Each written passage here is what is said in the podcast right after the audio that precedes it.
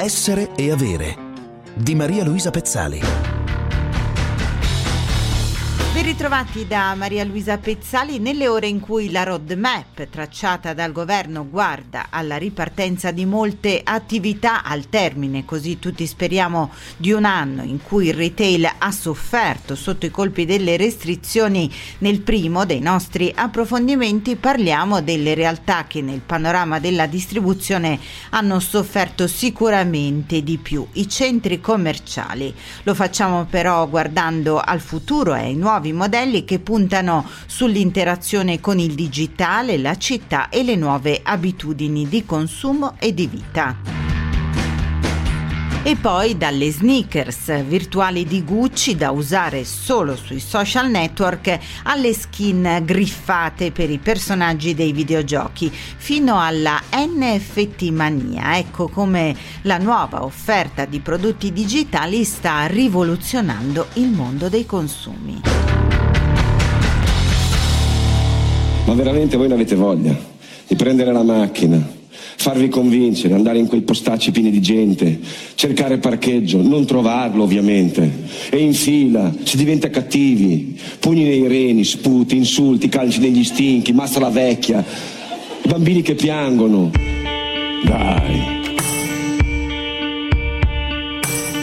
Persino l'ironia sui centri commerciali oggi ci sembra far parte di un mondo lontano, ma nelle ore in cui la roadmap tracciata dal governo guarda alla ripartenza di molte attività, il comparto guarda al futuro. Per il settore una cosa è certa, il modello del centro commerciale anni 80-90 ha fatto il suo tempo. Il mall, nato negli Stati Uniti, modello cattedrale nel deserto, per intenderci, non ha più nessuna ragione d'essere, troppo cambiate le istanze di consumo e di vita, una consapevolezza già in essere prima del Covid, ora diventata dato di fatto con l'emergenza di questi mesi e la crisi conseguente. I dati 2020 parlano di un meno 30% delle vendite con soli 4 mesi normali, diciamo così, sui 12 e a quella flessione dobbiamo comunque aggiungere i primi mesi del 2021 e non dobbiamo dimenticare che nel nostro paese si contano oltre 1200 centri commerciali, rappresentano il 4% del PIL e danno lavoro a circa 600.000 persone. Con un orizzonte temporale di 5 anni guarda al futuro l'outlet Scalo Milano che punta su un modello di interazione non solo con il mondo digitale ma anche con il territorio, la città, le comunità di riferimento, cogliendo come grande opportunità una visione multitasking del retail e poi la valorizzazione del concetto di prossimità che la pandemia ha imposto. Ne abbiamo parlato con l'amministratore delegato Davide Lardera. Il momento è stato difficile, questo anno e mezzo eh, di pandemia eh, che ci porteremo secondo me dietro ancora per quest'anno ci ha creato tantissime difficoltà, ma come sempre di necessità virtù e quindi non ci siamo pianti addosso e abbiamo cercato di ragionare su svariati fronti di come affrontare questo problema e come affrontare il cambiamento. Siamo partiti da trovare una, diciamo, un equilibrio con i nostri brand partner, abbiamo proposto una moratoria subito l'anno scorso appena scoppiata la pandemia, la prima non è andata nella direzione giusta, l'abbiamo modificata e abbiamo trovato un accordo con tutti i brand partner per trovare un equilibrio economico-finanziario che contemperasse gli, gli interessi di, di, entrambe le parti. Dopodiché la, la pandemia sicuramente ha cambiato e cambierà il futuro del retail, il futuro della vita delle persone in generale. No? E quindi ci siamo un po' detti, ma cosa dobbiamo fare? Eh, e da qui un piano quinquennale con una visione sul futuro che si incentra sempre sul, eh, sul retail e sull'outlet, ma anche su una rigenerazione suburbana nel creare un luogo con esperienze e servizi per il territorio. Uno dei primi servizi che abbiamo introdotto, che c'era già, devo dire la verità, dall'origine di Scalo sono stati gli Amazon Locker e questo è stato nel tempo qualcosa di dirompente perché mettere gli Amazon Locker all'interno di un outlet poteva sembrare strano. In realtà Amazon per noi è un partner sia nei locker sia in altre campagne di ADV che facciamo. No? Da qui eh, insomma, la trasformazione digitale di cui parlano tutti ci ha portato a fare un accordo a luglio dell'anno scorso con Esselunga e abbiamo implementato gli Esselunga Lockers che stanno all'esterno ovviamente di, di scalo e quindi sono fruibili 7 su 7 tutto l'anno e devo dire che hanno avuto un grande successo perché questo è un servizio che diamo al territorio e quindi il poter fare la spesa eh, su S lunga pur non essendoci un supermercato e potendone godere vicino a casa. Quindi il cittadino di Locati di Triulzi che non ha il supermercato S lunga in realtà fa la spesa online e se la viene a ritirare a scalo e questo è stato molto apprezzato e sta funzionando molto. Quindi anche meno spostamenti perché se abito Locate non vado fino in via Ripamonti dove c'è il primo S lunga per fare la spesa, mi muovo meno, è più green, vengo a scalo, prendo la spesa e vado a casa idem dicasi per gli, i consumatori di scalo che possono venire a fare shopping, programmarsi la loro spesa eh, alla fine della loro giornata di shopping, in quanto abbiamo tre slot di quattro ore l'uno, e poter ritirare la propria spesa e andare a casa. E anche qui meno movimento con la macchina e quindi più attenzione all'ambiente e al, e al green. Voi puntate anche sempre di più a un'integrazione, insomma, con, con, la città. Un esempio è il co-working che avete progettato per il prossimo futuro. Sì, diciamo che nella nostra visione l'integrazione con la città metropolitana e quindi non solo Milano ma con tutto il suo internet per noi è fondamentale. Di qui nel prossimo ampliamento abbiamo deciso sempre per dare eh, un servizio al territorio e ai cittadini a noi limitrofi di implementare 1500 metri quadri di co-working, cioè il lavoro vicino a casa. Non vorrei parlare di smart working perché dopo è un po' più complicato il tema, ma il near working, quello che chiamano near working o comunque il lavoro vicino a casa, è per noi importantissimo. La riflessione è stata questa, non tutti con questo nuovo modo di lavorare, non tutti hanno case così grandi per poter avere una stanza ognuno per studiare, lavorare, fare delle conference call. Quindi ci siamo detti perché non dare al territorio uno spazio dove una persona può anche prendersi due ore una postazione, farsi le sue call, lavorare in un luogo gradevole con tutti i comfort per, per lavorare, perché anche questo non ti obbliga ad andare in ufficio a Milano. Noi comunque siamo collegati alla città grazie al passante ferroviario che verrà potenziato anche dal quadruplicamento futuro che sta facendo RFI della tratta e quindi volendo si può arrivare a Milano senza usare la macchina e si può venire eh, in un luogo di lavoro vicino a casa senza dover andare in città e quindi un'altra volta attenzione al green, all'ambiente, agli meno spostamenti, a più qualità della vita anche in un'area suburbana. Le periferie e le aree suburbane non per forza devono essere come dire, degradate, bisogna investirci e quindi io ho pensato che poteva essere un'occasione per evolvere anche il mondo del retail e dell'outlet.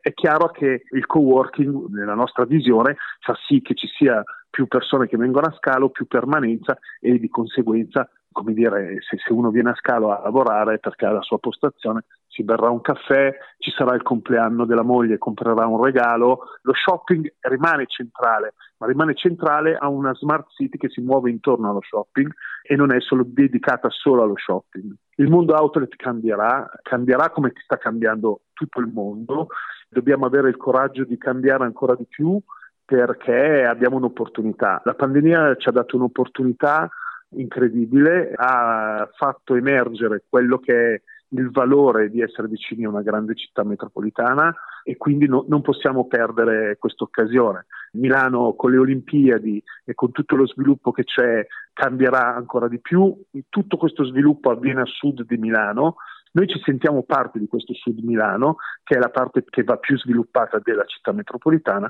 e quindi cercheremo di fare l'impossibile per trasformarci e essere sempre più integrati in un cambiamento che è assolutamente necessario. Sapete cosa sono gli NFT? Sta per Non Fungible Token. Sono il fenomeno digitale del momento e hanno a che fare anche con il mondo dei consumi, dalla moda al design fino all'editoria. Ne parliamo tra pochissimo nel focus sui trend dedicato alla tendenza digital first, subito dopo la pausa. Essere e avere.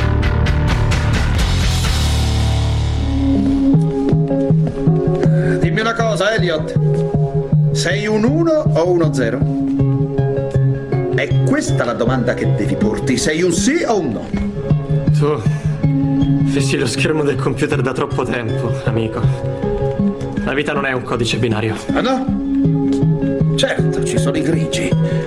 Ma quando arrivi al nocciolo della questione, dietro ogni scelta, c'è sempre un 1 o uno 0. O fai qualcosa o non la fai. Quindi te lo richiedo.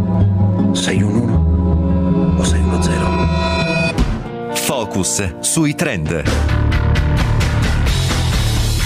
Brand prestigiosi che creano abiti e accessori solo per il mondo digitale, social e gaming, in particolare ai negozi che traslano l'esperienza fisica online fino alla NFT mania, oggetti digitali unici da collezione a prezzi stratosferici. È la tendenza digital first accelerata, come abbiamo detto più volte, dalla pandemia e dalla conseguente digitalizzazione delle nostre vite. Isabella Guaitoli di Future Concept Lab ha rintracciato per noi i casi più significativi. Bentrovata Isabella. Eh, ciao Maria Luisa, bentrovati a tutti. Partiamo dalla moda, con le prime sneakers virtuali di Gucci, costano 12 dollari, si possono usare però solo online e non sono l'unico caso di offerta digitale nel mondo della moda, raccontaci. Sì, perché Alessandro Michele, quindi il direttore creativo di Gucci, ha disegnato queste Gucci Virtual 25. Si tratta di calzature molto colorate, verdi e rosa neon, hanno una rotella per tirare i lacci e il logo sopra ben visibile, quindi un look molto giovane, diciamo, ma eh, come hai detto anche tu, la vera particolarità è che sono un paio di sneakers solo virtuali. Gucci le ha realizzate in collaborazione con eh, One, che è un'azienda tecnologica innovativa che si occupa appunto proprio di questo e le ha messe in vendita sulla sua app oppure anche sull'app di One. Si indossano con l'app, nel senso che eh, ci si fotografa e si usa la foto sui social, oppure si possono anche indossare nel mondo virtuale del gaming con l'aumented reality, per esempio si possono indossare su Roblox o su VR Chat. Come hai accennato anche tu prima, non è Gucci l'unico brand, un altro esempio interessante è quello di Buffalo London, che è diciamo, il marchio storico tedesco di calzature che sono diventate un'icona underground durante gli anni 90, no? sono quelle sneaker stringate che hanno una zeppa alta o altissima e sono diventate famose perché erano indossate le prime volte dalle Spice Girls. Ecco, quindi anche Buffalo London ha lanciato una sua calzatura solo virtuale da indossare per le immagini sui social media. In questo caso ha collaborato con una casa di moda solo digitale che si chiama The Fabricant e ha creato un po' questo design che è proprio unico, mi viene da dire, perché si tratta di scarpe infuocate e infatti si chiamano Classic Burning Floor. Si basano eh, in pratica su una scansione 3D di quello che è il loro modello con la zeppa, il Classic Low, e poi nella versione digitale eh, vengono ricoperte con delle fiamme blu o rosse anche a scelta di chi le acquista, grazie a un software di animazione CGI che è quello utilizzato anche per la creazione degli avatar. Le paia in vendita sono solo 100 e possono essere acquistate come immagine fissa e costano circa 25 euro oppure se le si vuole anche come video in movimento per 50 euro in questo caso e le fiamme danzano intorno alle caviglie di chi le indossa. Chi le vuole comprare deve dare una foto e la deve mandare a DressX che è un rivenditore e-commerce dedicato esclusivamente alla moda digitale, multibrand. Poi il proprietario le può condividere e il gioco è fatto. Altro brand che sta sperimentando queste nuove tipologie di offerta, un brand iconico tradizionale come Burberry. Sì, eh, in questo caso si parla del fenomeno delle case di moda e dei brand di lusso che realizzano delle skin, cioè dei vestiti adatti ai personaggi dei videogiochi più famosi, che è un trend già in atto, già di successo, si pensi per esempio alle collaborazioni anche all'interno di giochi come Fortnite, League of Legends, Animal Crossing, ma che è sicuramente destinato a crescere. E, e quindi Barbary appunto casa di moda britannica e Honor of Kings che invece è un gioco multiplayer simile a League of Legends, si gioca su mobile ed è firmato Tencent, si parla quindi di Cina, è un gioco molto popolare in Cina, giusto per avere un'idea si parla di 100 milioni di giocatori al giorno. Riccardo Tisci, direttore creativo di Barberi, ha disegnato una skin, anzi due per essere precisi, per Yao, che è un personaggio di questo gioco, che è un'eroina che incarna un po' lo spirito della natura, no? E una di queste due skin è stata disegnata ad hoc e reinterpreta un po' tutti quelli che sono gli elementi eh, estetici della maison, quindi la gabardine, eh, il tessuto iconico di Barberi, il motivo check, come capo d'abbigliamento il trench e poi naturalmente non manca il monogramma e insieme formano un, un abito che è mitico visto il personaggio, ma, ma anche moderno e dinamico e persino il cervo che accompagna Yao è stato rivisitato dallo stilista, diventa una specie di animale dall'aspetto riflettente che esprime un po' il concetto di dualità che è tanto caro a, a questa maison. Questo brand, questa maison addirittura sta digitalizzando i propri negozi nei termini proprio di viaggio per il consumatore, viaggio virtuale all'interno dei propri spazi di vendita. Ha fatto una collaborazione, una iniziativa di innovazione digitale proprio applicata al retail con El Digital Japan. Per un mese esatto è stato possibile acquistare i capi e gli accessori Barberi della collezione primavera-estate 2021 da un pop-up digitale interattivo creato come una replica esatta del flagship di Ginza Tokyo, che è un negozio che è stato aperto un paio d'anni fa, ispirato al più famoso negozio di Regent Street di Londra. Ecco, lo store digitale riproduce proprio fedelmente quello fisico di Tokyo e cosa hanno potuto fare i clienti? In pratica sono entrati nello shop attraverso un sito creato ad hoc e potevano muoversi lungo i piani per vedere ma anche proprio interagire no? con questi prodotti ricreati virtualmente e persino acquistarli e in questo caso poi l'acquisto invece era del prodotto diciamo reale. Ultimo fenomeno in evidenza per questa tendenza, gli NFT. Ne parlano tutti, dividono tra entusiastici e scettici. Raccontaci che cosa sono Isabella e i casi che fanno notizia che hai raccolto. Sono dei non fungible token, sono essenzialmente dei certificati creati basandosi sulla blockchain che convalidano il possesso di un'opera d'arte digitale. In pratica gli artisti e gli autori possono così autenticare le loro opere eh, digitali all'atto della vendita che diventano uniche, no? anche se poi eh, rimangono visibili sul web a tutti, però il possesso eh, dell'opera autentica rimane a chi l'ha acquistata grazie agli NFT, che eh, come hai detto tu sono proprio esplosi negli ultimi due mesi. A questo proposito uno dei casi interessanti che vi segnalo è quello di Time Magazine, che è uno degli ultimi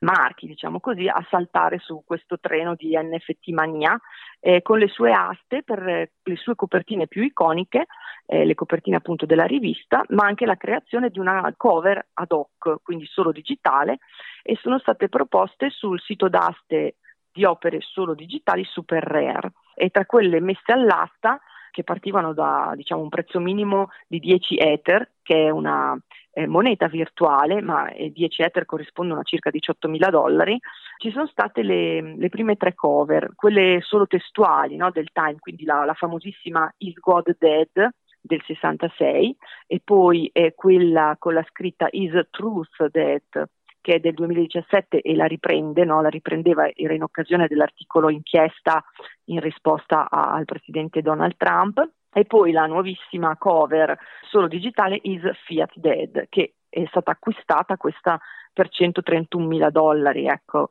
Per fare altri esempi, beh, sicuramente è interessante quello del, del, mese scorso, perché hanno venduto per la prima volta eh, la prima casa con gli NFT e l'hanno pagata mezzo milione di dollari, sempre su questo sito d'aste super rare, perché poi in realtà la Mars House è un'opera digitale di un artista, l'artista canadese Krista Kim, che l'ha creata in collaborazione con il chitarrista degli Smashing Pumpkins, che ne ha composto diciamo, la base musicale, perché si tratta di un video, no? un video di tre minuti, se volete vederlo per esempio c'è su Vimeo, che ti fa entrare in questa casa costruita virtualmente su Marte, seguendo la filosofia di zen digitale dell'artista. E lo scopo di questa opera d'arte di questa Mars House era mostrare uno spazio di design meditativo, no? come nuova definizione un po' di lusso d'avanguardia legata però a un benessere totalmente digitale.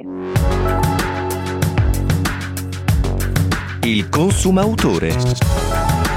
Ci avviciniamo alla giornata mondiale della Terra il prossimo 22 aprile. Partiamo da qui per la riflessione finale in compagnia come sempre del sociologo dei consumi Francesco Moracce. Ben trovato Francesco. Buonasera Maria Luisa. Eh sì, sarà una giornata importante perché anche rispetto a tutti gli altri anni l'adesione si sta configurando davvero come eh, di massa. Eh, che cosa è avvenuto? L'abbiamo spesso ripetuto, le persone anche non particolarmente vicine a, alla visione ecologista hanno davvero capito l'importanza eh, della cura del pianeta, ma anche di trasferire tutto questo nelle loro pratiche quotidiane. Quindi, eh, come sempre, io cito anche un libro che mi sembra molto indicativo da questo punto di vista, di un'autrice che è Sue Stuart Smith, che ha un bellissimo titolo, Coltivare il giardino della mente, il potere riparatore della natura. E il punto è proprio qui, nel senso che la natura non è solo più qualcosa da proteggere, ma è qualcosa che ci aiuta a riparare le ferite che abbiamo in qualche modo subito. Tra l'altro l'istituzione risale addirittura agli anni 70, ecco già allora iniziava un po' a nascere la cultura ecologista, io ricordo anche un famoso spot eh, di pubblicità progresso degli anni 80, questo il verde è tuo, difendilo, ecco. Però che cosa è cambiato fondamentalmente in questi anni nella visione ecologista? È proprio cambiata, diciamo, la possibilità di travasare questa visione, eh, per esempio, nei consumi, visto che noi ci occupiamo di consumautori, ed è cambiata anche in modo quantitativamente rilevante, cioè fino a qualche anno fa ancora si parlava di nicchie legate alla sostenibilità, di persone appassionate, ma tutte le altre erano abbastanza impermeabili nei loro comportamenti. Poi in teoria siamo tutti d'accordo, no? è una di quelle cose in cui tutti siamo d'accordo, ma davvero questo, eh, ad esempio, osservare quanto il verde sia entrato nelle case, nei terrazzi, nelle città, ehm, i boschi verticali piuttosto che gli orti urbani, cioè davvero è diventata e sta diventando una visione condivisa e questo credo sia molto positivo perché allora anche politicamente non c'è più un partito ecologista ma diventa trasversale rispetto a tutte le istanze. Grazie a Francesco Morace, Essere Avere finisce qui. A domenica prossima, non mancate. Un saluto da Maria Luisa Pezzani.